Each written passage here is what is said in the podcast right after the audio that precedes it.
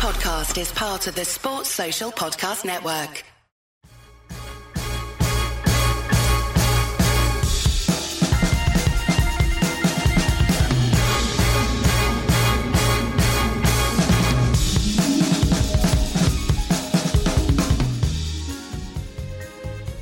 Propo, good to see you, man. Not just any old edge rush, but by your reckoning, a follow up to the greatest week in Edge Rush history. I think that's what you called it on WhatsApp. The greatest show in Edge Rush history, right? Uh, I think 100%. I think I was probably about 11 beers deep when I sent you that as well. So I might have Yeah, disregarded. Only 11. I think the over under was a lot higher than that, Propo, to be honest. well, I was. Uh, my Sunday was very entertaining. It started with a three 0 loss in Sunday League to the most well drilled Italian team I've ever come across in my entire life. All eleven players we played against were Italian. They had a striker called Pagatti, who honestly drifted into spaces I'd never seen a Sunday League player drift into before, and played exactly like Antoine Griezmann. They had a CDM called Carver. Who should have been called Champagne because of how brilliant he was.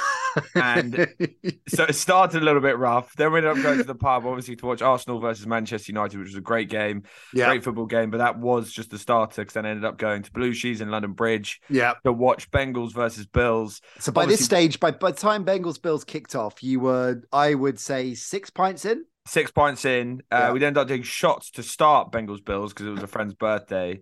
Uh, and bear in mind, I was very much the villain in this because, as everyone got an insight to on the show last week, I had really inherited this underdog, the world's against us mentality going into this Bengals Bills game and was putting my life on the line. Yeah. Bet quite a lot on the Bengals at plus five and a half, plus six, money line. Took a money line. Lock of the week as well. oh, baby. Um, so everyone, despite us being the underdogs, was rooting against the Cincinnati Bengals because of how confident and how insufferable I was you were becoming all oh, week long. Yeah, all week So- long, all week long, of course, and, and the great rant, which you mentioned to me after last week's show, the, the the legendary rant you edited down for last week's show. So I hope you're going to put the full rant as an Easter egg at the end of the show. I don't know if I got. It's so long now. Do it, do honestly, with with the exception of like Mike Carlson, uh, who honestly has gone on some of the longest rants I think in podcast history. To questions uh, that he's asked himself as well. Yeah. Be clear on that. I actually think I might have surpassed him because it was ten minutes. It was literally ten minutes from what Was I it could. really? Yeah, I think it No, was was it? pretty much nearly ten minutes. Drop it, drop it in the end. Look, if listeners want to go, there, go there. Listeners, if you want to go at the end of the show, we'll roll the credits, roll the music, and then we'll give it a little beat, and then you can listen to Propo's Propo's rant because it is a thing of beauty. And this makes a lot of sense now. The fact you were 17 pints deep and Sambuca shots because uh, this is the transcript of our WhatsApp chat. Uh, we you wrote to me. Here we go. Uh, I'm getting dragged into the over. LOL. that's a drunk. That's a drunk move. Should have never done that. Did anyone move. see the snow? Yes. Literally, you said that, and then we suddenly the, the pictures came on like a minute later, and I wrote weather in capital letters, and you wrote mate M T E. Uh, M capital M capital T lowercase e, and then you wrote mate with an asterisk. This is a joke. This is after the Bengals had obviously blazed into that 14 zip lead at the start. I wrote long way to go, skipper. Your reply, propo, mate. no matter what the result now, we were proven right, which was which was bold. Actually, that was said a little bit later than that. But um, and then you went off on the rant again on WhatsApp, but me, even though I was agreeing with you, the disrespect on the Bengals was insane. It's like I'm agreeing with you, and then mate, this is incredible, genius. And you did actually end this particular exchange by saying, "Might release my full rant as a separate pod." So I think we should, I think we should look at doing that. But wow, what a win for the Bengals! What a win for the edge rushers because, as you mentioned, that was my Drew Lock of the week. Uh, so that came in. Your Drew Lock of the week came in, and Tom Collins as well. So it was the hat trick. It was the hat trick and the bet Blauder, of course, came in Mm. as well because we combined the 49ers to win the second half, the 49ers spread, and the 49ers under, which was obviously my Drew Lock of the week. So me and Tom had that game nailed down. As a duo. As you can imagine, bear in mind my texts during the Bengals Bills game, I managed to pass out when I was comfortable that the under had come in. So I did pass out. I didn't quite make it to the game. Don't quite remember going to bed, but I do remember like eating like cheese biscuits or something in bed as it was rolling in, and I was like, "Okay, this under's in, and I can." uh Life doesn't get much better than that, right? Does it? Your team getting to a game off the Super Bowl, back to back Super Bowl appearances, the Drew Locks coming in, the Blauder coming in, everything's happy. Everything is all all is well with the world. You got cheese biscuits and you just pass out. Exactly, yeah, literally um, perfect. Who's more? I got a question for you hmm. though to open the yeah, show. Let's do it. Who is more insufferable mm. uh, from the Bengals unit, me mm-hmm. or Eli Apple?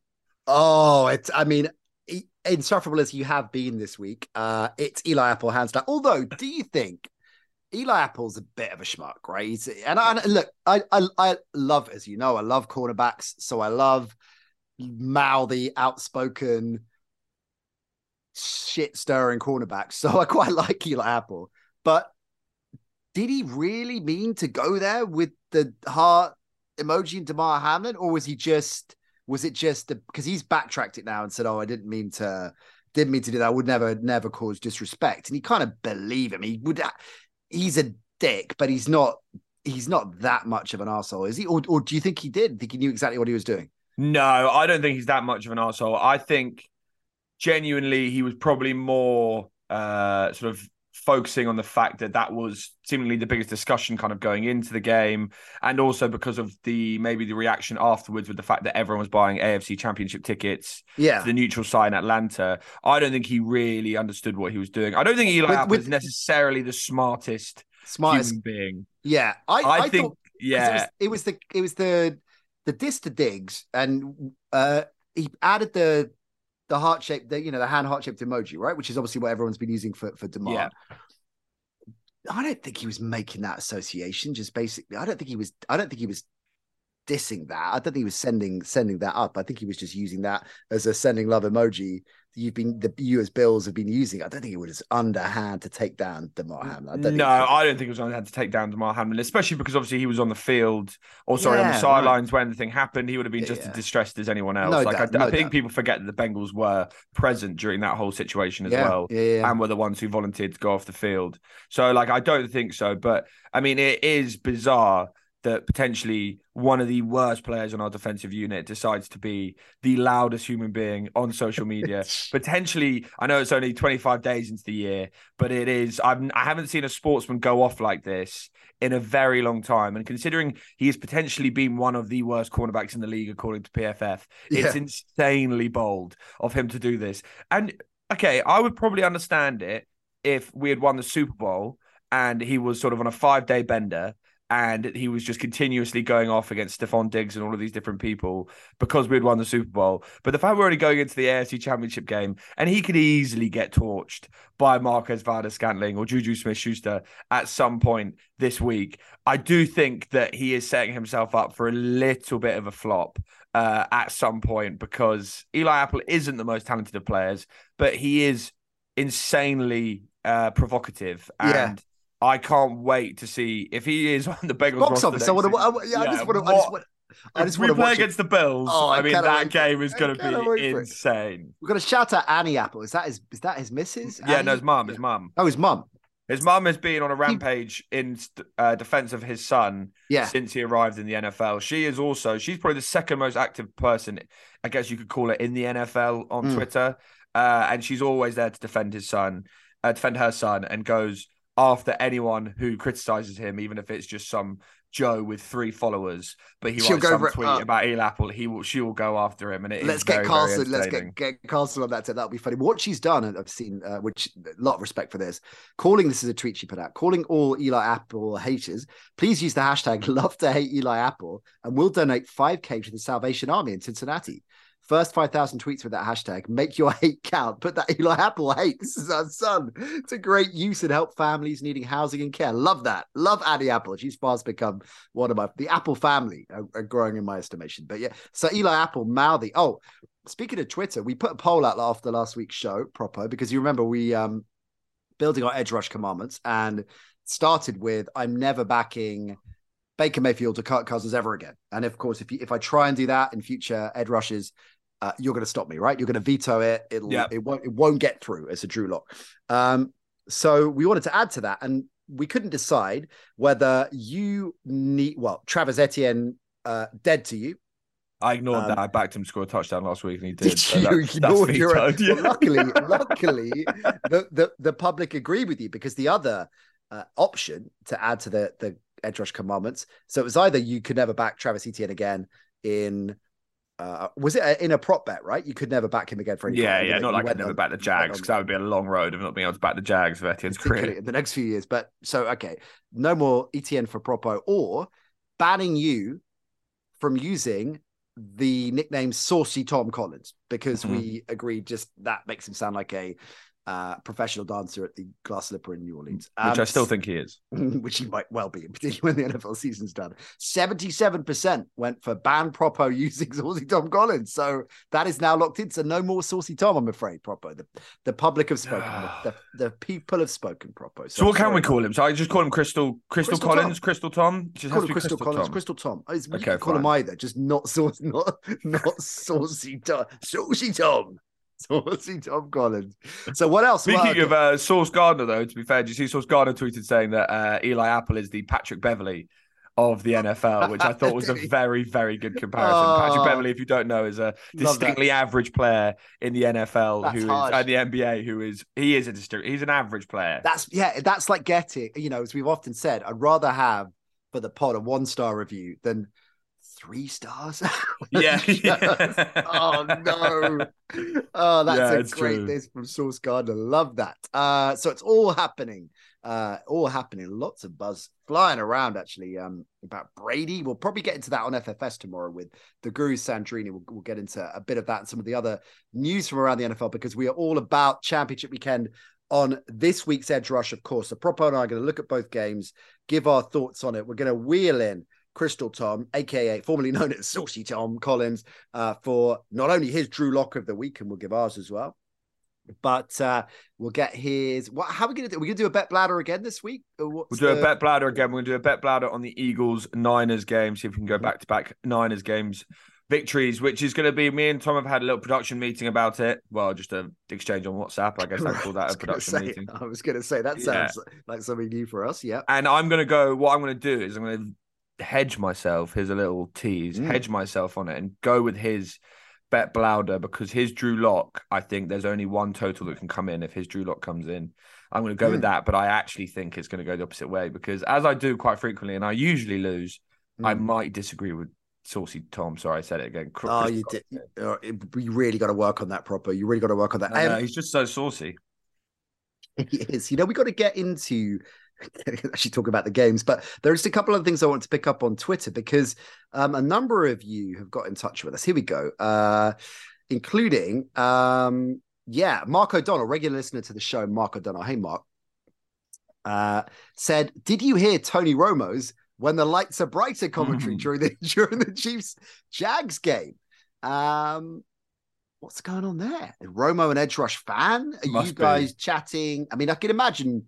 I can imagine Romo might like the crack actually on edge rush. I imagine, I imagine he, I imagine he might. But yeah, so what exactly did he drop? He, was it? Uh, oh, word nah, for word? I was so pissed, mate. I can't. you didn't. You, so when you just went, yeah, you didn't know he said it, did you? I saw the tweet. I saw the tweet. Uh, I don't know. Then Sandrini also sent something as well, but again, he sent it quite late tonight when I. Oh was yeah. a little bit cross-eyed, so I can't really remember. But I think there was a lot of uh, sort of. I mean, at the end of the day, I could probably sue Tony Romo because I do have that patented that saying. So the fact that he's Yeah. stolen it from me is pretty outrageous. But did he reference Edge Rush? I'd like to know. Did he reference? Did he say sorry? That is a did. reference from Edge Rush, like in the same way that you always reference how you nick your picks from AZ Central. It's good. it's, it's, it's good. Oh, I haven't looked up. I'll do that. I have to look up AZ Central's hot takes for, for this weekend's games. The Eagles are a great team. but that's why if Romo didn't reference Rush Mm. when mentioning one of my sayings, when uh, the lights are bright, the stars will shine, Yeah. uh, then I think that's outrageous and libelous, to be honest with you. And I uh, will be sending him a strongly worded email. I think you should. I think post show just get straight on that, uh, Propo, and uh, certainly make sure you nip that in the bud. We also on Twitter put out a, a shout to where people listen to the listen to the show, which uh which kind of running theme. I think somebody got in touch with us. Uh uh, we've been talking about it a lot, haven't we? We like the fact that people download it from Peru. That's one of the mm. ones. Shout out Peru edge rushers. Uh, so a lot of you be getting in touch with this. What do you do? Uh, where do you listen? Uh, ironically, I listen to your podcast while I work. Um, they help me concentrate. so thank you. So I'm not sure uh, that's a good or a bad thing, but thank you, Darren, for that. Uh, I listen. Well, we the bore them so much they end up doing their work. Yeah, I think so. I think that's what the UK, uh, Alan, is uh, listening to. Most of you are UK, Ireland, and US, and then Germany. That's our top four. Maybe no, no surprise there. That's our top four. Um, and it's often in the office as well, says Alan, to help brighten up the drudgery. Just have to be careful not to start accidentally typing team names or prop bets into the paperwork. That'd be great. That would be put, really good. Putting a report together, and you've got Stefon Diggs over 87 and a half um, Alan, could I ask what this Stefon Diggs? Uh, Adam, the greenest part of the capital, Ealing. Shout out to Ealing, massive as well. And this, oh, East Lothian, Andy Robson. Hey, Andy. Uh, makes housework less painful. I like the sound of that. Uh, Wait, did, he, this, did this guy say? Did, I couldn't tell then. Did that guy tweet "shout out to Ealing Massive" or did you just say "shout out to"? Ealing I said Massive? "shout out to Ealing Massive." yeah, I did. I did. I went quite partridge. that's so partridge. no, that's not partridge. That's more. That was quite Richard Madeley. Yeah, Richard's partridge, but then he's his own little guy. That's uh, that was quite Madeley. Um, there was one more I wanted to uh, give some love to. Hang on, where where was it? Here we go. Flax Big Blue, New Jersey, USA. So Flax Big Blues listening to us from Jersey.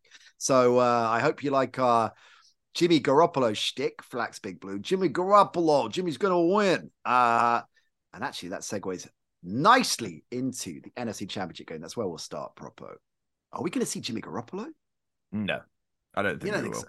You don't think? There's a lot a stinky buzz about it. Do you think there is? I have actually haven't heard that much. I thought I was going to hear more mm. about it. To be completely honest with you, I think because of the uncertainty around how fit he actually is, I think that would probably Too be the biggest yeah. deterrent for Kyle Shanahan to bring him in. Um, and I also just think with the role that 49ers have been in with Brock Purdy, it would be very difficult for um, Shanahan to make that call. And I think you might actually call some, as much as Jimmy G is one of the most popular guys in the dressing room, I think it just might cause unnecessary unrest. I don't think there's there's a chance if Jimmy G is active for the game. I think there's a chance if they are unable to get anything going on offense, specifically if the Philadelphia Eagles are able to take away the run, mm. and Brock Purdy is showing signs of weakness that we have seen over the past couple of weeks. I mean, he did seem to get very lucky in both the Seahawks and the Cowboys games. I think he could have had about four interceptions, five interceptions if the either secondaries had been able to catch the ball. Mm. And I think that if he demonstrates a similar sort of lack of composure in the early stages of the game against the Eagles, considering how much more likely it is the Eagles will be able to put up points compared to the Cowboys and the Seahawks against yeah. this Niners defense. I think there's a chance you could see him bringing in Jimmy G, but it's not like Jimmy G will drastically change this offense. It's not like he's suddenly going to start like bombing downfield to a huge sort of 60 yard reception to Brandon Aiyuk. But I think what they will like to take advantage of this week is Brock Purdy's connection with George Kittle. That has been the point of this offense that has excelled since Brock Purdy came in. Jimmy yeah. G and George Kittle weren't actually linking up that well prior to the injury. And I think with the linebacking core of the Eagles might actually be the weakness of this defense. So I think you could mm-hmm. see George Kittle having a big game. And the fact that Brock Purdy is so comfortable throwing to him and he seems to be his favorite part of his progression, I think that is something they'll lean on and something they'll favor going into this matchup. But it's a fasc- fascinating game. Who do you feel? And they're two great defenses. Caveat this question with that. Do you feel there's a clear winner in terms of there's a stronger defense going out there? Because it's looking at it, given how prolific the Eagles front has been, how strong the secondary is, you, you mentioned the, the, the middle, and that seems to be when you're stacking up unit for unit, position for position. That seems to be the edge for San Francisco. And a lot of people I've seen in, in the build up to it when they're weighing this up give the defensive edge to the 49ers. I feel looking at this matchup that the Eagles have the stronger defense, particularly, and this is something Carlson got into on the pod on Monday, as they strengthened the run midway or two thirds of the way through the season. So I'm giving the defensive edge to Philly. What about you? It's a really good point. I think that they are both blessed. Let's be honest with you. I think the secondary is slightly stronger for the Philadelphia Eagles. I think Bradberry and Slay have obviously been very impressive this season. The linebacking core, I still think, is the 49ers. I mean, I'm just a huge, I've always said it, I'm a huge Fred Warner fan. I think he's one of the mm. best players in the league. I think he's perennially underrated. And you saw that last week, how well he played, how important he was, especially when Pollard was out of the game. Fred Warner was sensational, made some big mm. hits, made some big plays. I think I'd probably lean towards the 49ers having the defensive edge. But at the same time, what's going to be fascinating in this game, and I'm intrigued to get your thoughts on it, is they've got brilliant defenses, the Philadelphia Eagles and the San Francisco 49ers. What they both also have is two very good offensive lines. Lane yep. Johnson, the way that he played last week, considering he has what like half an ankle or something. Rip groin. Rip groin? Rip groin, yeah, half a groin is was incredible. groin. Half a groin was incredible. Kelce was sensational as well, taking away Dexter Lawrence. Two very, very mm. good offensive lines. And I think that Jalen Hurts and Brock Purdy will actually have more time than is expected because obviously you've got the leading sack leader in the NFL and Nick Bosa going into this game. You've obviously got four players with 10 plus sacks, first time any team's ever had that. All the focus is going to be on these defensive lines, but they've been going up against weaker offensive lines week in, week out. And there's a reason why the best three of the best defensive lines in football, which are the 49ers, the Chiefs, and the Eagles are all in the NFC Champions uh, uh, in Champions Conference Championship games, and that is mm. because they are such a pivotal part of a team, and winning that trench battle is so important. So I think the defenses are incredibly important because of how impressive they have been all season. But I think we're going to see a little bit more offense in this game because of how well the offensive lines can protect those quarterbacks. Yeah. Yeah, it's a really interesting point you make. I and I want to get on to Purdy in a minute. Uh, well, both quarterbacks, but theory about Purdy in this game we talked a lot, have talked a lot in the playoffs, and, and I guess this connects with Purdy. Uh, what their strategy will be depending on situational matchup if they go deeper in the playoffs, and made that parallel a few years back, the championship game where they ran 18 million times and Garoppolo passed 10 times. And what was the game plan going to be in, in the Super Bowl, right? The Miami Super Bowl. This is a really interesting stat just to join a few of those points together. Bo Wulf, looking at the Eagles' numbers, right? So up to through weeks one to 10, so basically up to the end of week 10, they ranked in terms of run D. So, uh, in terms of defensive success rate in EPA, 32nd and 31st, respectively. So, terribly. Since they added Linval Joseph and the other changes they made there, they are now have moved from so that was 54.8% was the defensive success rate to rank them 31st, right? Or 32nd, I should say. That's jumped to 65.4 since then. The EPA has gone from minus 0.07 to 0.13. That puts them since that week, so since week 10, second and third in the league, respectively. So when a lot of people are looking and weighing up this matchup and saying, oh, everything's pretty even, but it's the run D, obviously very strong for the 49ers. The Eagles are 21st. Washington killed them when they played them, ran the rock, all this all these times. That's going to be San Francisco's game plan. I'm not so sure. It's a it's a very different run D. I think that the the pass rush of the Eagles on course for one of the all time great seasons.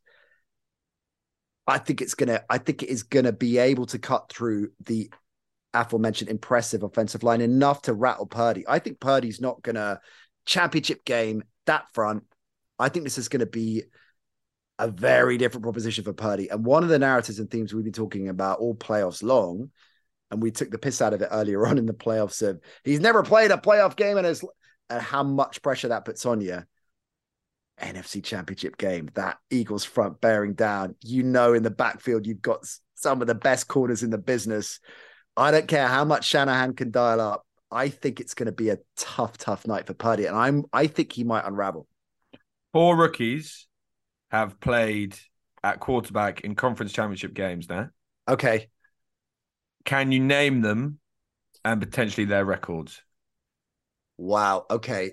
Four rookies in a conference championship game. I'll give you a clue. So I'll give you the play for the Steelers. R- Roethlisberger? Yeah. Jets? Sanchez? Yeah. Ravens? Oh, Flacco? Yeah. Yeah. And the last one played for the Tampa Bay Buccaneers. Oh God, rookie for the Bucks. Tell me. Great show on turf. Shaun King played in that Oh, he game. played Good old great show on Shaun turf. King. Shaun King was King. was Even the Carlson only. wouldn't have got that right. I know he was also the only person who covered the spread. Shaun King did, did he? Shaun King covered the spread, but other than that, all four rookies have gone 0 and 4 straight up in conference championship games. So yes, I know we've Yeah. taken the piss out of this narrative Yeah. all season long about Brock Purdy not being able to handle it under the lights, but the statistics and history does tell you that it's a very difficult situation to go into. It's Mm. going to be, especially as you've said, not only because of the pressure, not only because of how many eyes will be on you and how much focus there will be on Brock Purdy going into this game, but also because when you go into a conference championship game, you're going up against the other best team in the conference. You're going Mm. up against likely a very good defensive line and a very good secondary. And that's what you're going up against in the Philadelphia Eagles. And give ourselves props last week. Now, everyone was doubting the Eagles going into that Giants game. The Yeah. public were on the Giants. Yeah. Everyone was saying that they're not the team they were earlier in the season. We saw what they did, even though Jalen Hurts wasn't 100%, 70% Jalen Hurts was He still exceptional. And he looks Yeah. absolutely fine. Still managed to run with the ball as well as we would hoped, I think, going into the game. And he's only going to get better as he gets more rest, which hopefully he would have had this week. So it's going to be seriously tough for Brock Purdy and the Mm. Philadelphia Eagles. You would feel like off the back of that win last week will be very, very confident going into this one. It's going to be very much based on how much success the 49ers defense can have, I think, in this Mm. one, because I think the offense is going to struggle. Yeah, I do. I, I do as well. Uh, and uh, there was a good piece um, that Bruce Feldman wrote about Brock Purdy. And and look, I 49ers fans, I like many of us have been initially surprised and then respectful of, of what he's managed to achieve. I just feel this is a step too far in this story. It- and it- now, the counter argument is he's in possibly the best landing spot he could be mm-hmm. with this line, with Shanahan, with you know, I mean, just give the ball to McCaffrey in in 20 different ways and you got a chance. But with everyone they've got, and Eli Mitchell coming back, and sure, I, I get that. I just think this is a game that the Eagles front, they're gonna lick their chops, tear down. I think the secondary will make it hard for him. I, I I really like the Eagles in this spot. I really like Philly. What is the line? The line is at minus two and a half, which is very interesting because there's quite a lot of money and uh, the tickets are all seemingly on the Philadelphia Eagles. There's a temptation that I think it does go to three. It's interesting the books haven't moved it there because I thought Yeah. they would have by now.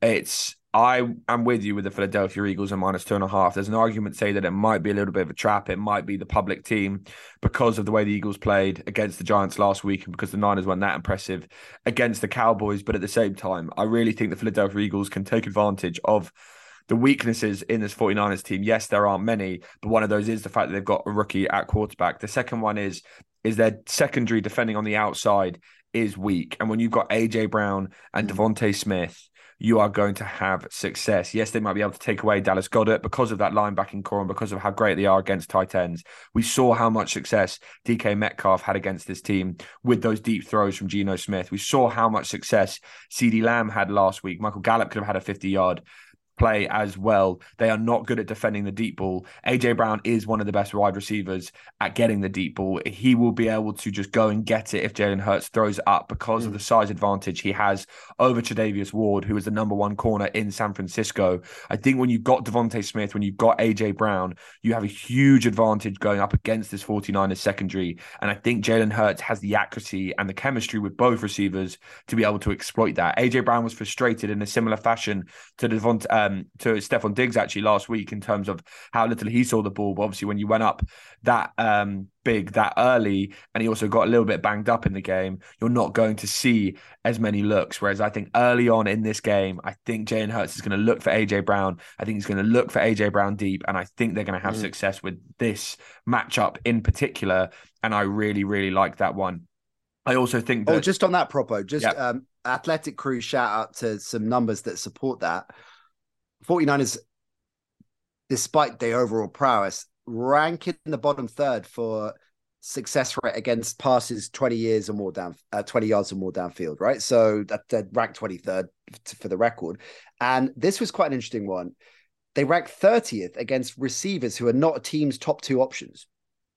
So the athletic crew join the dots and say, Quez Watkins, come on down. It's your your this is kind of I bet I bet the guru's got him in his fantasy team. yeah, he check in with him tomorrow. Uh, but that is interesting. Just in particular, I mean that, that that was a side note, but particularly the comparative, the relative weakness for downfield threats, which I think, as, as you eloquently described, really plays into what we anticipate will be the Eagles' MO and game plan here. Sorry, you were going to go on. Mm, no, that was perfect. That's exactly what I was going to say. Anyway, Okay. I, I think I will likely be taking the Philadelphia Eagles at minus two and a half. I'm with you. Yeah. I think they, I think they should be able to dominate this team. I think they should be able to get the victory, and I like love the fact that it's below three. To be completely honest with you, two's actually been quite a dangerous number this year. So obviously, if it managed to drop, I'd love it one and a half as well. But still, two and a half, I'll take it. And I honestly think the Philadelphia Eagles are going to be able to put up points. I think if you look at the way that both the Kansas City Chiefs and the Raiders will be able to put up points against his 49ers defense by doing exactly that, by throwing deep to the outside, I think we're going to see the Eagles be able to put up a similar amount of points. And I think if you're backing the Eagles in this spot, I think it lends itself towards the over because then I think the 49ers will chase the game. I think they'll have to go deep as well. And I think they'll be able to put up points in in some fashion, but I think the Eagles will have a lot of success in this game. So I will be leaning towards the over at 45 and a half, which I think is a little bit low as well. That being said, obviously, Mm. I'm I think- surprised as the unders king of Plumpton, you're going for the over in it. well, I don't want to give anything away, but I think you, if you like the Eagles in this spot, I think you Mm. like the over. If you like the 49ers, I think you like the under. The under. Yeah, okay. Just to bring this back to self-indulgent questions, the season record, now I got the Drew Lock right last week. Where are Coco and Pebbles in terms of trying to wrestle the, Oh, you're the safe. mantle? Am I safe? You're I'm safe for the season, yeah, because you're three up from 500. I mean, when I say you're three up, I think you're like eight down, but you're This season, still, eight down, This season, yeah, down, but three up Over across over the across course of the two two seasons. seasons. because I want to just go to Twitter and say hi to Nicholas. Hey, Nicholas, who wants to give a shout out to his niece, Jess, who in our private predictions league got all six in the Super Wild Card and the correct score. Um, best advice, Got the correct score in all six. Got all six in the Super Wild Card and correct score. Maybe, maybe he means she picked all the all the winners, right? I was But- about to say, I was about to give her all, give her all the Well, podcasts. Well, exactly. This is it, right? Because he went on to say, best advice ever. If you're not sure, opposite of Nat's pick does the trick. Uh, thank you very much, Nicholas. So I replied saying, uh, perhaps we can get Jessica on with Coco and Pebbles. Um, although I might have jumped the gun there because Coco and Pebbles now going to be sat down back to the bull, back to the bullpen um, until at least next season. I heard they were big on the Bills as well. I heard they were really, they were really humbled. Well, Coco's tight with Stefon Diggs. They've been they've been they've been talking all week long uh, in the aftermath. She's been, you know, consoling him, telling him that there's always next time. Um, and this is great. Nicholas replied back. His niece Jessica could take the name the Jestiment. Love that. The That is a great name. Brilliant. Definitely interested in. I think we should try and get the Jestimates picks, Nicholas, for, for next season. We'll try and weave that into the show in the Coco and Pebbles uh, section of that. All right. So we're both keen on the Eagles. I wonder what Crystal Tom has to say about that. We'll check in with him in a minute. Let's look at, come on, the other game, Propo. The other game. I mean, if you were riding high after Sunday, well, how are you going to be? How are you going to be? What kind of mood are you going to be in pregame? Are you going to get hammered again I can't. I've just had some really bad news. This is actually quite What? emotional for me. I've had some. Well, I I have to be up at three forty-five on Monday morning Oh no, for the breakfast show on Talksport. for the breakfast show on Talk Sport. So I have no idea how I'm going to do it. Will Gavin's trying to convince me to roll through. Do an all nighter. That's textbook Yeah. Will. Yep. Yeah, Will would. Will's much stronger than me mentally to be able to do that. Mm. I'm not sure how Laura Woods and Ally McCoist would feel having a producer who's new after three weeks turning up, having not slept for 12 hours to produce their show. Would they celebrating. the? Yeah, yeah, probably not. To be completely honest with you, yeah. Uh, maybe Laura will want to join us, obviously as well. Maybe Laura will yeah, actually come she'll- on- I'm sure on. she'll be staying up for it too, right? Yeah, So- exactly. So who knows? But it's uh I was broken the news this morning that they were like, Yeah, Ouch. sorry, you need to do it. And I was Strictly like, business proper. Just strictly pull business. So I need to work out what my sleep schedule is going to be, but I'm definitely not going to Yeah. be drunk. That's yeah, okay, fair enough. That's yeah, maybe so not a bad thing. So you won't be going, you piling on the over three Yeah. minutes before kickoff? So, okay, let's frame some of the obvious, obvious talking points. Got to start with Mahomes. High ankle sprain. Really, really interesting injury in terms of how different players when it is billed as a high ankle sprain, and obviously the the nuances and variances of and severity, of course, of of each individual instance. Some have played through, some have been out for a month.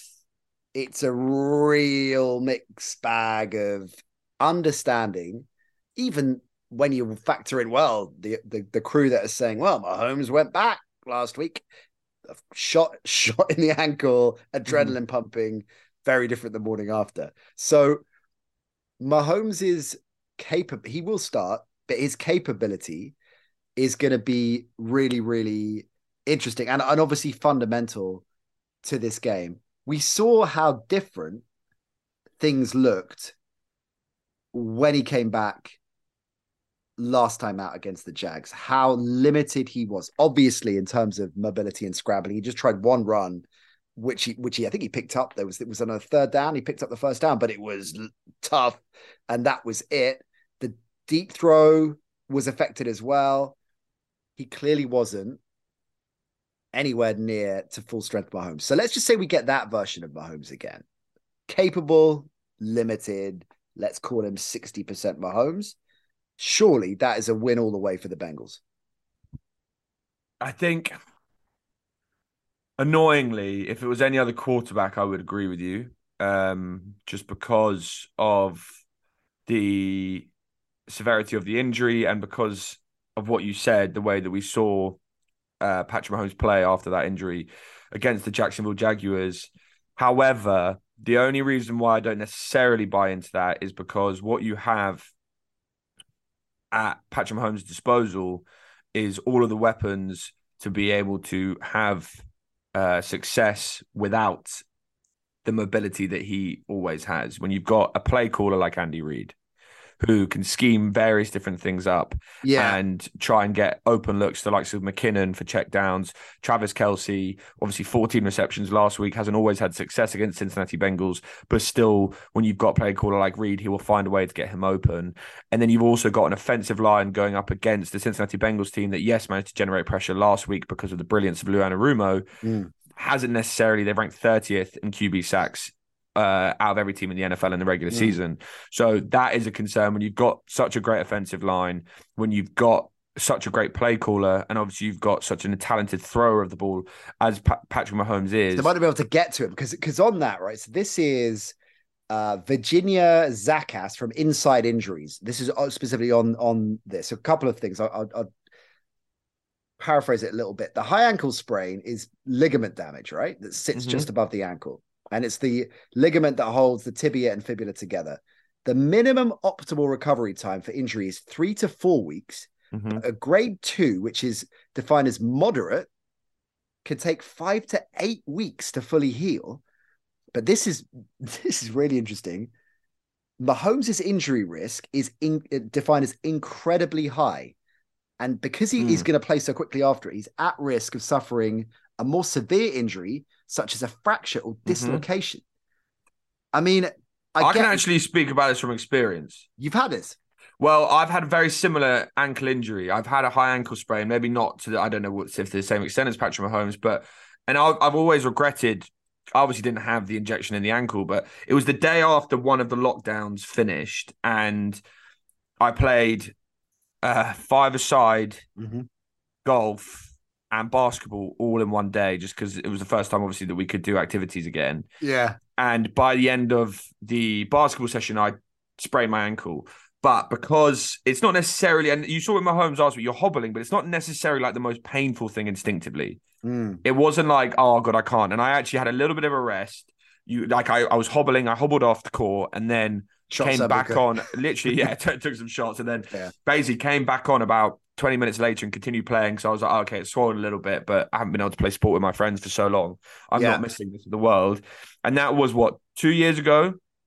I have since then sprained my ankle probably about seven or eight times. And I've really? gone through rehab twice. Yeah. And it is sometimes now like the most frequent one is when, despite the fact that I do ankle raises all the time, I have to go to the gym and do leg like proper leg days, which I never really used to do. I just days. I know, yeah, which is ridiculous. And I, I'm very, very dull. Do you have that in your um, diary? Leg day. Yeah, leg Wednesday. day. Yeah, leg day, lads. It's going to be quite likely that that happens again, especially if he tries his instincts override and he tries to run out of the pocket. He tries to escape pressure. Mm. Then there is a high chance that that injury will Mm. reoccur, and that is a major, major concern for the Kansas City Chiefs. Yeah, it really is. It's desperately sad for us neutrals. Of course, we it is. a prime Mahomes against And him, obviously. prime Burrow. Him too. yeah. Um, but of course, we want to see. I mean, we know he's going to go. We talked about this on the radio show when it happened. We were doing that game on Talksport, and we talked about Rivers playing with his torn ACL. I want to say MCL, ACL, ACL. It was an ACL. Played played with that, and uh, there is an exa- you know pl- plenty of examples. Roethlisberger actually, remember Roethlisberger had the high ankle sprain, and he was Mm. kind of so the balance in it because it affects not just your mobility in terms of running, but in terms of throwing as well. I mean, it affects. He was kind of doing that weird throwing off one leg uh shtick, which uh, which didn't really go down particularly well. And Roethlisberger, for whatever you think of him, an absolute warrior on the field. This just bringing us back to assuming he goes and as he's rightly said, one of the greats can make it happen despite the hindrances. Mahomes v Anarumo. Interesting, right? So I was drilling down on this a bit more and looking at breakdowns of how Anarumo has mixed things up against Mm. Mahomes. Uh, so in the championship game last year and that Jekyll and Hyde performance, a lot of the success the Bengals have were just dropping a lot of people into coverage, right? And that perplexed Mahomes to the degree where seven of 13 in the second half, 59 passing yards, right? Uh, and he threw a pick and was sacked twice. In the December meeting, with their next play, when they played in December, Anarumo only called five plays in the entire game with eight defenders in coverage. Just uh, mixing it up. All this is, I mean, this is the brilliance. I want to talk about Zac Taylor's brilliance, by the way, in terms of that, that first half in particular and how he used Chase in so many different ways in that first half, which was which was brilliant. But Anarumo dialing up so many different things, confusing one of the great minds of his generation. I mean, Yeah. we've been bigging him up. God, you've been bigging up Anarumo for years. We've been bigging up all season long again. In so many different categories here, I think the edge is the Bengals. Propo, I know it's hard for you because it's your team and you want to see them in the Super Bowl again, back to back years. I think this has got to be the Bengals game, right? I mean, are we gonna? Are you gonna? Are you? You're not gonna Drew Lock 'em, are you? I don't know. Now the problem is, is the fact that you're saying the Bengals this is Bengals game is probably the biggest indicator. Speak to Speak to Nicholas Partridge. Sorry, I think we just established moments ago on Edge Rush that I am above 500 by three games. No, I know. No, no. It's more the. Do you know what it is? It's more the fact that the public are all on the Bengals. My hmm. biggest thing last week was the fact that every there was the disrespect towards the Cincinnati Bengals. No one was giving them their flowers. No one was Now giving Luana. Ringway the credit. Now it's gone the complete opposite opposite way, and you're hmm. hearing everyone give a huge love in to the Cincinnati Bengals, and completely rightly. The other thing that is going to be an issue, and this is something that needs to be pointed out, and you could point potentially even if we get to the Super Bowl, similar things where the Cincinnati Bengals, just because the offensive line played so well last week against the Buffalo Bills, and credit to that unit, that they're going to have similar success this week. Defensive line is still banged up. We're not sure if we're going to see Ted Karras at center. We're not Mm. sure if Cappa's going to be back. We're not sure if Williams is going to be back. And when you're going up against Chris Jones and playoff Frank Clark, that is a big, big issue. But they haven't had historically much success, right? no, they haven't. Again- They only had one sack, uh, what earlier this season, and one sack last year in the AFC Championship game. Anyway, Last year when it was literally the worst offensive line in the history of football. yeah, exactly. I know, but it doesn't mean it's like I think Spags. Obviously, you can't disregard. He is Oh, obviously sure. a brilliant de- defensive coordinator, coordinator as well. So I don't. I do think that there's a chance that the Chiefs have success. Mm.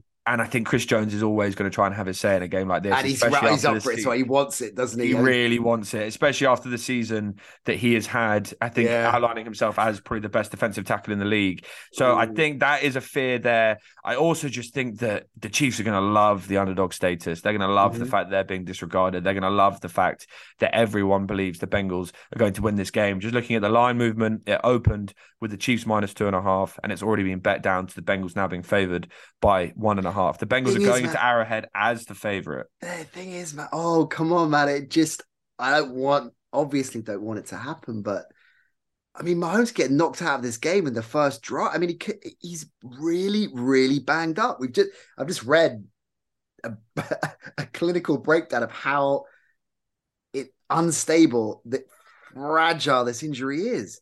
Now, that's Michael Jordan won a basketball game with like insane flu. And I don't think it's too ridiculous to kind of compare Patrick Mahomes to Michael Jordan and what we've seen him do yeah, yeah, in the yeah. league. And I understand that he's a quarterback who does rely on his mobility, but Mm. this could be one of those. Mo- I just don't think you ever disregard greatness. And Mm. Patrick Mahomes is Fair. great. In the Fair. same way, like last week, you don't disregard greatness. You don't disregard Joe Burrow. You don't disregard Lou Anarumo. And I am fearful that people, if Patrick Mahomes says he's good to go, if Andy Re- Reid says he's good to go, I understand that he is going to be limited. And it's obviously not 100% Patrick Mahomes. And it'd be great to see 100% Patrick Mahomes. Mm. I'm always apprehensive in a situation like this to suddenly say, okay, he's banged up. The Bengals were brilliant last week, and Mm. just be comfortable with that and go into it thinking it's going to be this Yeah. simple. There's a reason why the Kansas City Chiefs are the Kansas City Chiefs. There's a reason why they've been to five straight AFC Championship games, Mm. and I just don't think it's going to be as simple as Patrick Mahomes is banged up and this Bengals team is flying. I think there's going to be a bigger story to this. I think it's going to be a great game, regardless of the injury, and I will obviously probably take the Bengals, but I'm bigger on the under. Oh, of course you are the unders king of Plumpton. I like the way you dropped that as well. That was that was quite that was quite WWE promo. But I'm bigger on the under. Yeah. Uh, the total being, what are we looking at? At the time of 47 recording? at the time of 47 recording. at 47 at the time of recording. The under has hit 11 and 3 in the last 14 meetings, and that Yeah. includes the last three times they have played. The under has hit. And I think that what we're going to see is obviously with Patrick Mahomes being the way he is, you're going to see a lot of checkdowns. You're going to see a lot of running the ball. Yes, you can't have that much success running the ball against the Cincinnati Bengals because of the brilliance of DJ Reader and Lou Anarumo Mm. and the uh, linebacking core of Germaine Pratt and Logan Wilson. But at the same time, I think you're going to see very, very different ways of they are going to run the ball with Andy Reid. I think you're going to see the likes of Kadarius Toney getting involved. Yeah, Jerick yeah. McKinnon's going to get involved. Isaiah Pacheco.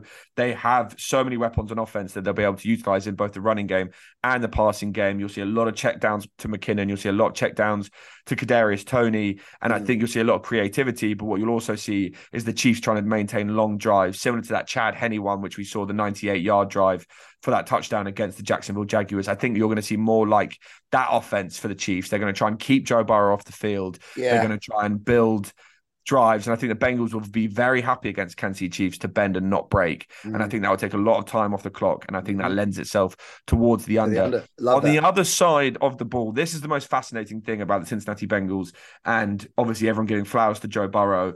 Now, Lou Anarumo seems to be getting the credit he deserves, but you know, Joe Burrow's never scored more than 28 points in a playoff game. Burrow's never scored 28. Mm, I, yeah, that kind of makes sense now thinking it through. Yeah, It yeah, does okay. make sense. Obviously, they've only been what sort of five, but at Yeah. the same time, it's that's still considering how high powered this offense is. That is still a surprising stat. But I think that You're seeing like a 24 20 kind of score? Is I think so. That's what I, I see this game being like 23 20. I see Mm. it being quite cagey. I see the uh, Bengals trying to run the ball as much as they can on the Chiefs. I see Mm. both teams trying to control the clock and can, trying to control. Mixon was great. time of possession. I love Mixon. Love Mixon. Oh, he was sensational in that game. He was absolutely brilliant against the Buffalo Bills. Samaje Perine was excellent as well in Mm. the passing game. They both Yeah. contributed, but the right, the offensive line deserves so much credit for what they were Really able does. to do and the gaps they- that they managed to create. So, yeah, the Cincinnati Bengals. Honestly, like last week, I was so excited going into that game because Mm. of the way it was being framed. This week, I am a little bit more apprehensive just because it's Mhm. that thing where everyone's talking about the fact that Yeah. Mahomes hasn't beaten Burrow yet. Everyone's talking about Mahomes' injury. Yeah. And Yeah, you know yeah, me now, I just hate to be like all over with I hear you. I hear you. I know exactly why you're feeling that. I hear you. And it just talking it through, there was so many. I mean, that whole Chris Jones, Clark versus the line. Ah, I can and, and you're right, Andy Reid, one of my all-time heroes. I, I could Toney, I, yeah, I just see Toney having a massive game. I could ah, it's it's a tough one to call. I I can't help be so concerned though about that the type of injury that I get you. you know it just just how much that will impact obviously is scrambling his ah yeah I can't, I can't I don't think I can bring myself to I might even stay uh, well away from this game maybe I'll take the under and join the unders king of Plumpton train incident shout out to Nate Taylor for that breakdown of the Anarumo versus Mahomes stuff which is it's a brilliant piece I would go and seek seek that out let's get the um the legendary Crystal Tom in see where he's going because none of us we haven't neither of us have unveiled our Drew locks And uh, are we allowed to? Have we ever had the same Drew Lock? Because when we get down to two games, it's going to be. gonna Uh, tricky. I think we've dis- we disagreed on the Super Bowl last year. So you Yeah. took the Rams at minus three and a half. I took the Bengals at plus three and a half. Mm. I'm not sure we have ever had the same Drew Lock. Obviously, getting down to two games, it is more difficult. yeah. I've already kind of shown where I'm leaning. I think you're Mm. showing where you're leaning, but I think you might be disagreeing with Crystal Tom. We'll do Mm, my okay. prop bets now because I've already oh, God, kind of. Crystal Tom opposing me because then I'm in deep, deep trouble. All right, let's do your prop. Although you said that the last time you and Crystal Tom opposed each other, oh, Miami came you won. me. Yeah, yeah, that's exactly. So Miami point. came through, so maybe that is a good sign. Okay. But let's Okay. in terms of my prop bets, I've already kind of given hints as to what I'm going for. Obviously, last week I had success with the Dallas Goedert over. Yeah. I'm going with the under this week because I Mm. just don't like this matchup for Goedert going up against arguably the best linebacking core in the NFL. Dalton Schultz had 27 yards last week. The 49ers are the number one team against tight ends, under 40 yards given up on average. And after having a big week last week, I think we see Goedert taken away from Hurts this week by this tremendous defense. I like Ja'Marr Chase to have a huge game against the Kansas City Chiefs. I don't think this Chiefs secondary will be able to handle the different looks that this Bengals team give for Ja'Marr Chase. Chase went over this number early in the season with seven receptions for 90 yards and a TD against the Chiefs. Burrow may not have a lot of time this week, as I've said, with the likes of playoff Frank Clark and Chris Jones. So I like Chase to have a big game. And the other one lends itself to what I already said. AJ Brown over 67 and a half receiving yards. Don't need to go through it again. You perfectly. That was the exact point I was going to make in terms of how susceptible the Niners are to deep throws and to deep passes. And I think that lends itself very, very well to AJ Brown and him having a lot of success against Charvarius Ward. So yeah, I'm expecting Brown to be leaned upon to make big plays in the biggest game of the year for this Eagles team so far, and that's exactly why they signed him. Love that. And I love the fact that on my screen, I can see the one, the only, the legendary Crystal Tom Collins. Firstly, the good news, Crystal Tom. The listeners have voted. No more will Propo be allowed to call you Saucy Tom Collins.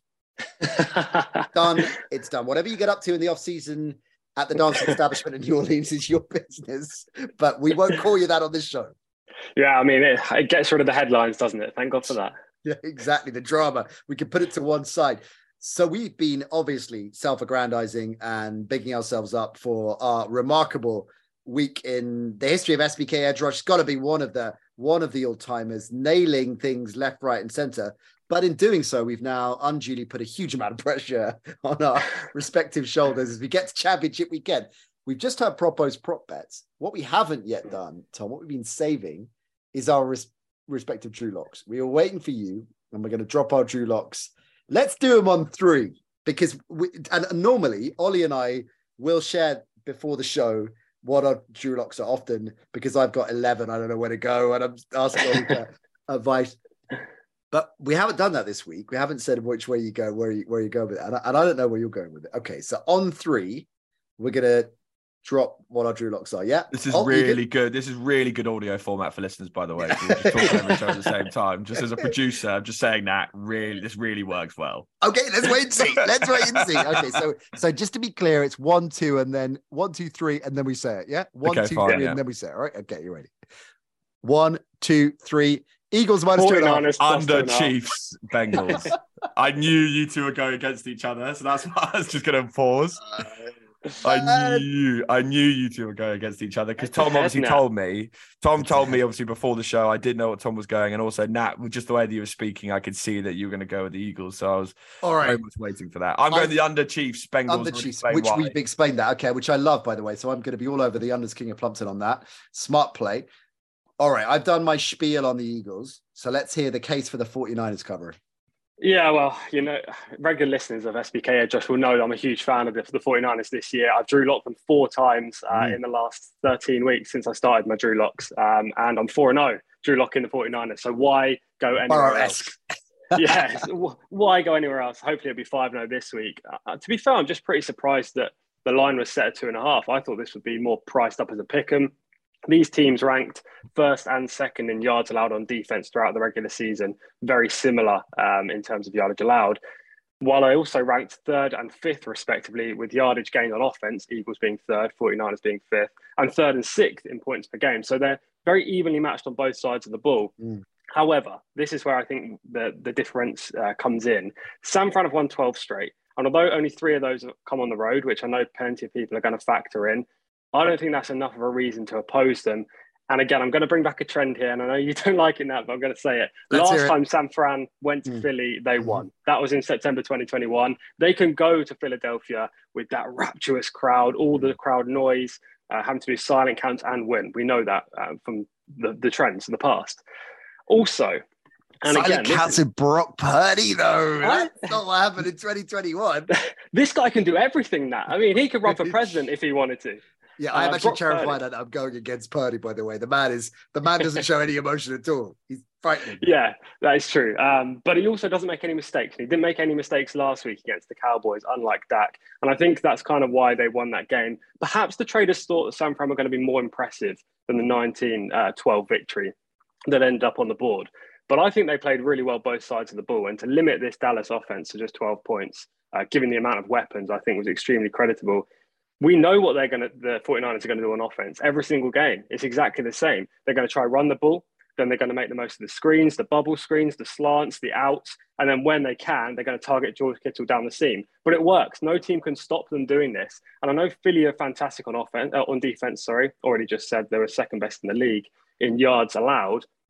But if you take out the Giants, who they faced three times this year, and the Cowboys, who they shared the series with one and one, they haven't faced a playoff team since week four. Uh, it's a ridiculous, easy schedule they've had this season. I know they've done fantastically well to win as many as they have. You know, no team in the NFL is easy to beat, aside from the Packers at certain points. Um, but but at the same time, they haven't really faced the proper test. And Jalen Hurts will have a test this week. The best defense against him. They're going to stop the run game, so Hurts will have to throw the ball to win. And I know Propo likes AJ Brown. I just caught the end of the uh, the prop bets there. But I think San Fran just have too much on defense and too much on offense. So I'm taking them plus two and a half. Two I points love- there. Two Yeah, points there. come on, First one, I Purdy, like yeah. disagree that Brock Purdy can do anything because he definitely can't buy booze without an ID. that is one thing. Second thing, uh, I 49ers had quite an easy schedule, Tom. Do you not think they, they have also had a very easy schedule? Like I do think that this is this is by far the two best teams in the NFC who have been blessed by being in the NFC. I think if you'd seen these teams in the AFC, it would have been quite different. But I think with there's no doubting that the Eagles 49ers have had relatively easy schedules, but the defensive lines of both teams have been so impressive and like in the trenches. I think they're the two best trenches teams in the NFL across the board. Yeah, I'd agree with that completely. I, I think the 49ers have had a, a very easy schedule as well, but I think they've faced better defenses throughout. I mean, if you look at the Eagles, they've literally faced the worst teams in the NFL week after week, aside from Dallas and New York, who didn't perform last week. Whereas San Fran have faced the Buccaneers, the Commanders, who had a good defense for a, a large portion of the, uh, of the season, the Dolphins, the Saints, who actually did really well on defense in certain parts, the Chargers, albeit with a wide receiver core that was banged up, and the Chiefs. So they have faced some decent teams. What happened against the Uh, Chiefs? Yeah, well, that was that was twelve. That was thirteen games ago. I mean, you know, oh, so he goes. So he goes back three years, and that's fine. Thirteen games this season. Uh, who is the number one ranked pass defense in the NFL in terms of DVOA? is it the Eagles? I have no It is idea. the- It is the Philadelphia Eagles. You've got those beasts up front. You've got the best in the business at the back. Brock Purdy, that cool hand Luke persona is gonna fall. It's gonna it's gonna fall. Jalen Hurts.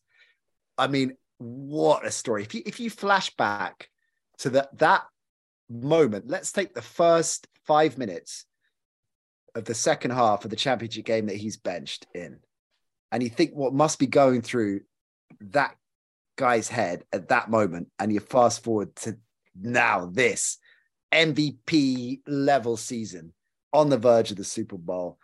Jalen Hurts has dealt with adversity more so than virtually any other player of his age, arguably any other player in, in recent times. To, to that's not to be understated what happened to him and how he bounced back from that.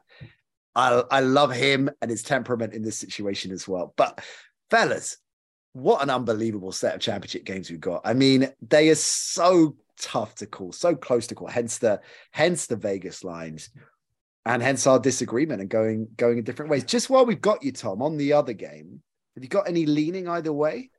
Sure. I mean, should we get involved in the Taylor Heinicke double or Taylor Heinicke if we're, we're sticking with it? Let's do it. Do it. Cool. So the 49ers are obviously going to be my number one pick, just as I'm a Drew Lock. But also the other game, um, I think it's complete. Well, I mean, it, it's to and fro, right? It could go either way 50 50. Um, the market had it originally as a Chiefs minus two and a half, which was ridiculous. And I sent the, the image to Propo um, just after the uh, Cincy game. Yeah. I was thinking, what is going on? That line is ridiculous. I don't remember like... him sending me that now. I think you said LOL, and that was it. I, I love you. Oh, so oh, I'm so gutted we didn't get any proper drunken voice notes. oh, I was so drunk at that point. I seriously, I really, really love you so much. so yeah, that line uh, was ridiculous at the time. I was, to be fair, I was quite surprised. Properly, you didn't come back with uh, the fact that you absolutely smashed up the line because I should have. Smashed, I really wish I did. I wish I remembered that. I didn't realize. I, am usually very good at my at my opening line reports and my opening line bets, but I was just in a different. I was too high. That was my Super Bowl last week. I was yeah, too high. fair enough. You deserve it after that victory over the Bills. To be fair, yeah, but yeah, so they opened two and a half point underdogs. Then it went to one and a half point underdogs. Then it went to a pick 'em. Now the mm. Bengals are favourites. I think that's justified. I think the Bengals win this game, and it's just the fact that Patrick Mahomes isn't going to be 100 percent fit. Takes mm. away his run running ability. Uh, if you keep him in the pocket, then Lou Anarumo is going to scheme up some uh, mm. proper defensive plays, isn't it? And if you can mm. stop this KC offense one or two times, even, mm. um, you can just take advantage of their defense because it's not the best in the league by any stretch of the imagination, pass or rush. I know they've got Chris Jones, but at the same time, I just don't think they're going to stop Joe Burrow, who was phenomenal uh, last week. He was absolutely brilliant. I thought he was the standout player across all the divisional playoffs. Mm. Um, mm. I just thought he didn't miss a single beat, did he? And I loved his post game interview as well, where he was so calm, composed, refund those tickets on the neutral site. It was just fantastic. So, yeah, Ooh. I'm going to be taking the 49ers. And, and I'm going to be taking the Bengals. Yeah, okay. just over two to one. That's pretty good for a double. Okay, I like that. I like that. I like the rationale. Well, certainly the second part of it. anyway, just got me thinking. Actually, you said how cool Joe Burrow was, and you're right. And Propo, something you always go on about. Head to head, Texas Hold'em, $10 million on the table. Purdy, Burrow, who takes it? Burrow. Burrow. That's not even a, not even a contest. What are you doing? have you? I, I don't think I've. Have you seen any? How many different facial expressions have you seen from Brock Purdy? We've seen him like act like King Kong when he made yeah, like one King, play against Seattle Seahawks. Mad King Kong thing, and then a kind of occasional grimace, and then his default expression of just robot android, right? Yeah, true. I guess, but I still think that he, I still think that Burrow is more composed and more unfazed than Brock Purdy. I think what we've seen for the past couple of weeks has hmm. probably proved that. I think Burrow is in sort of Mike Tomlin sphere. Ooh, more so than, yeah, more can so we play? Can we do this in the off season? So including coaches, best head to head Texas Hold'em. I want some kind of knockout competition going on. What, what I want to know is is Nat Propo head to head Texas Hold'em. Who wins that? Does it? It depends on if it's drunk Propo or sober Propo. Propo post Bengals win. That would be interesting. We're both we both be ridiculously we're both ridiculously emotional players as well. It's like my friend, uh, my friend Tim. It's a regular game I play with mates that we've been friends since we were kids. My friend Tim, he's in every hand, literally every hand. And and my friend Kesh, who is a real a serious like was pro for a while player, says Tim is almost impossible to play against because he goes in on every hand. He just have no idea what he's carrying. So he says, I quite like that strategy. He always runs yeah. out of money. I always I ban uh, raising pre-flop as well, just because. I think it's really boring. Because I want everyone to be in the hand. I'm not a very serious poker player, as you can uh, tell. So this is you get on very well with Tim. So all, yeah, me and Tim sounds like have a great poker game. Also, just like quick four hours, you know, you're in there, you're out there. Sometimes yeah. the problem is I've had poker games where you start, you inevitably always start late, mm. and then it gets to like four or five a.m. and you're just there with one bloke, just going back and forth, back and forth to everyone else. And I'm just like, you know what, this has actually lost all of its appeal very, very it, quickly. It's like the uh it's like Tony's Tony's game of the Sopranos that goes on like three days. Um, all right, brilliant stuff. Well, we're going to have more chat, of course, on SBK Edge Rush Extra, Crystal Tom. So we're going to drop that uh, over on the SBK YouTube channel and also on our podcast feed here on the Nat Coombs Show. That's been uh, dropping the last couple of weeks. It's great to see so many of you listening to that and downloading it. So we'll elaborate on our thinking and uh, on that show, and indeed, I'm sure sneak in a few other uh, prop bets and interesting, uh, interesting picks you can have uh, for both the AFC and the NFC divisional uh, championship games. Propo, you got your hand up. Bet Blauder. Mm. So this is because uh, you've got to be. I'm going to align myself. So Tom, just as a just so you know, earlier in the pod, I've actually said that I'm more aligned with Nat in terms of going with the Eagles. But Yeah. it's very. uh, God, okay, I've immediately flipped. I'm with you, Tom. uh, was already- as bad as your Ealing massive. Um, I've already, I've already become Richard Madeley, and then what, I'm actually going to say what that was. Back on. Yeah. uh, the bet but I think that if you like the Niners in this matchup, like I think you have to believe it's going to be a defensive game, and I think you have to believe it's going to go under. So I think I'm going to align myself with you, and I'll probably hedge myself by making Mm. a bet Blauder going 49ers plus two and a half, plus the under 45 and a half, which I think it is at this moment in time. Because I think that if the 49ers win this game, I think the 49ers cover the spread, it's going to go below that number. But I think if the Eagles win, I think it's more likely the only way the Eagles will win is if they have success against this defense, the way the Raiders and the Chiefs already have. So I think it's more likely to go over. So I think for the bet Blauder, for a little bit of hedge for myself and to give the listeners another option, I will add the under to your Mm. 49ers pick. Yeah, I like the under. I do actually like the under as a selection myself, to be fair. Um, and also, although I like San Fran plus two and a half, even if you want him to, uh, you're siding with Nat and propose slightly there uh, with the Eagles minus two and a half. You know, this bet Blauder is going to pay the same no matter what side of the fence you stick with the with the spread. So it's the Mm. other two selections that are key uh, in landing the bet Blauder. Obviously, you can have differing opinions on who's going to win the game and cover. Um, I'm going to add in as well as San Fran plus two and a half and the under. San Fran. This is the selection that won last week, by the way. I absolutely love it again. San Fran to win the second half. I'm going Oh, to bring yeah, yeah, yeah. bring this back every single pod. I think I love this bet. Uh, this time it's 11 to 10 as well. Odds against, I think, is a phenomenal play. Now I could go in and to the whole detail about what I did uh, last week when I said the San Fran have won the second half in nine of the last 11. Now it's 10 of the last 12 games. But the number one ploy here is I think Philly are going to start this game red hot. They're going to have the crowd behind them. They're going to want to, you know, get out to an early lead at home in a conference game with Super Bowl upcoming. And if that happens, I think the 49ers rally late. This defense clutches up, as I touched on last week, in crucial situations. In that fourth quarter, I think San Fran are going to make a late surge. So I'll definitely add San Fran to win the second half. And if you take the under, San Fran to win the second half, and then either San Fran plus two and a half or Philly Eagles minus two and a half, the bet Blaudo will pay around six and a half to one with SBK, which is a lovely bet. I'm going to throw something at you right now, Tom, because this could be revolutionary. Because I was going to take the Eagles first half because the Eagles have covered 13 and 5 against the spread in the first half. What is the Eagles to win the first half and the 49ers to win the second half as a bet? What odds can we get on that? That is a great question. I actually I agree with that as well. Uh, Eagles are four to five to win the first half, and then the 49ers are 11 to 10 to win the second half. So you can't, well, I mean, that's a cracking bet itself. I think I'll be getting on that. Was that three to one if you double Three to that? one. Yeah. Yeah. three to one. Um, Impressed Yeah, my maths there, Propo. There you go. Yeah, that was very impressive. Thanks. Uh, all right, love that. It's a whole ton, a whole ton to be playing around with. It. As I say, we're gonna wheel out some more over on SBK Edge Rush Extra. So keep an eye out on the feed for that. It'll drop Friday, Saturday. I think on the Nat Coombs Show feed. It'll be out on the SBK YouTube channel as well. We'll push it out on our social channels at the NC Show, Facebook, Instagram, Twitter, and of course TikTok. Now, shout out to our TikTokers. One more bit of business before we get out of Dodge. Bet ten pounds, get ten pounds over on SBK. Am I right, Crystal Tom? yeah, 100%. Slightly different offer this week. Bet £10, get £10 in free bets. And you know, you can take advantage of these two, just two NFL games. Bet £10 on one of them, get £10 free bets for the other game. Perfect. Get on the Eagles minus two point five. You know it makes sense. The Drew Lock roll is happening. Propo. You look again. Your hand up, Propo. Yeah, I know. I feel like I'm in a lesson because I feel like you're about to end the show. And I think we, yeah.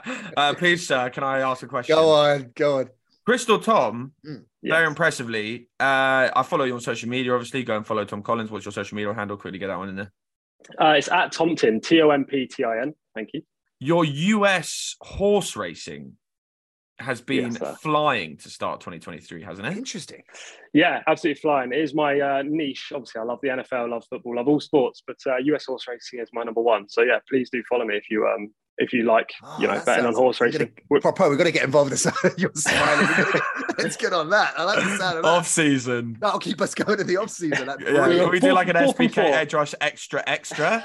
Can we do like a just American horse racing. I love American horse racing, full stop. So I'm really interested in this whole. I know nothing about it. I love putting it on sometimes. and Just it's, uh, oh, I'm all over that. We're gonna have a separate chat about that, Crystal Tom. I think that's gonna set us up for the off season. Definitely, we have to. We'll have to get you on. We're gonna be, of course, rolling Edge Rush through the off season. And uh, Crystal Tom, firm part of the crew now, so you'll be hearing uh, plenty from him, and of course me and Propo. And I mentioned him a bit earlier on. The Guru Sandrini FFS that's dropping uh, Friday. That should be in your podcatcher of choice. So, uh, still lots of contests happening over on the DraftKings site in our listener league. So, get involved with all of those uh, free to enter contests, of course, uh, if you want to get involved with that. Uh, over on uh, our listener league, we'll put links out to that as well. And they'll be in the show notes. Yada yada yada. You get the drift. All right, brilliant stuff. Propo, Crystal Tom, saluting you both. Best of luck. Enjoy the weekend. We will be back next week for more. Take care.